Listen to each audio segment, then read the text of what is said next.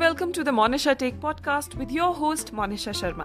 And this is the show about poetry, positivity, philosophy, motivation, introspection, storytelling and everything in between. So every Tuesday यानी हर मंगलवार को हम होंगे आप सभी से रूबरू तो चलिए आज के शो की शुरुआत करते हैं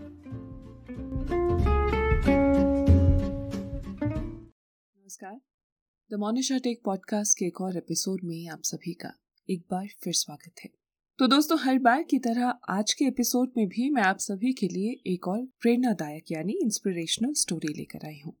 एक बात हम अक्सर सुनते हैं कि आपकी पहचान आपकी संगति से होती है। आप किस तरह की सोच रखते हैं या आप किस तरह की चीज़ें पसंद करते हैं, ये बहुत बार आपके दोस्तों या आपकी संगति को देखकर भी लोग पता लगा देते हैं।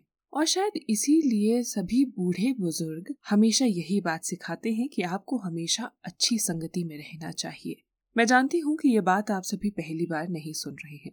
बचपन से आज तक हम सभी ने या तो ये सुना है या फिर किसी न किसी को समझाया है कि हमेशा अच्छी संगति में रहना ज़रूरी है। तो इसी बात को दोहराते हुए आज की इस छोटी सी कहानी के माध्यम से मैं एक बार फिर आप सभी को समझाना चाहूँगी कि जीवन में अच्छी संगति क्यों ज़रूरी है और अच्छी संगति से आप पर क्या असर पड़ता है। तो चलिए, आज की इस कहानी की शुरुआत करते हैं। तो एक बार की बात है कि एक राजा शिकार के उद्देश्य से अपने काफिले के साथ किसी जंगल से गुजर रहा था। दूर दूर तक राजा को शिकार नज़र नहीं आ रहा था। शिकार की खोज में धीरे धीरे राजा घनघोर जंगल में प्रवेश करता गया।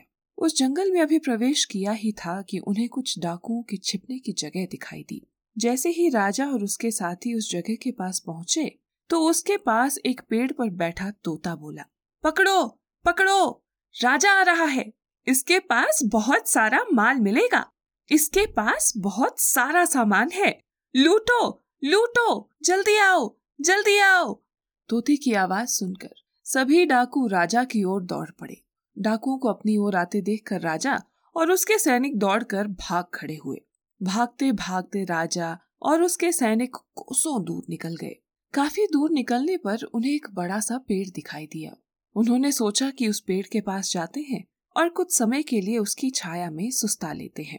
जैसे ही राजा और उसके सैनिक उस पेड़ के पास पहुँचे तो उस पेड़ पर बैठा तोता बोल पड़ा, आओ राजन, हमारे साधु महात्मा की कुटी में आपका स्वागत है। अंदर आइए, पानी पीजिए और विश्राम कर लीजिए।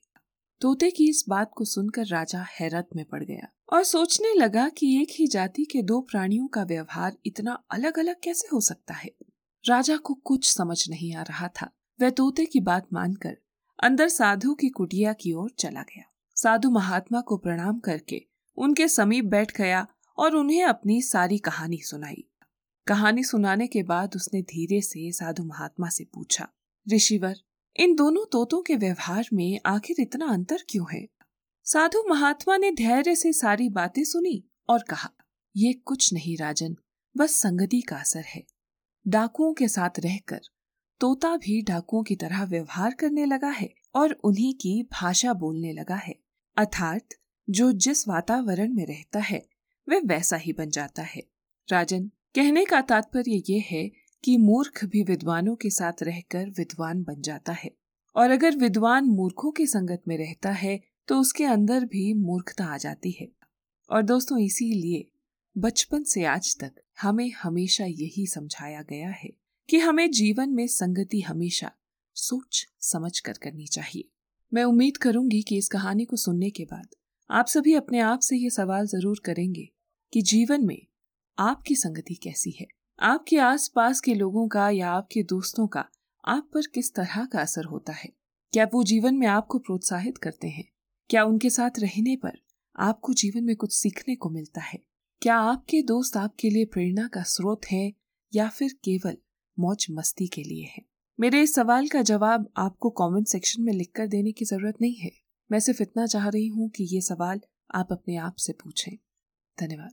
तो दोस्तों, ये थी आप सभी के लिए आज की कहानी।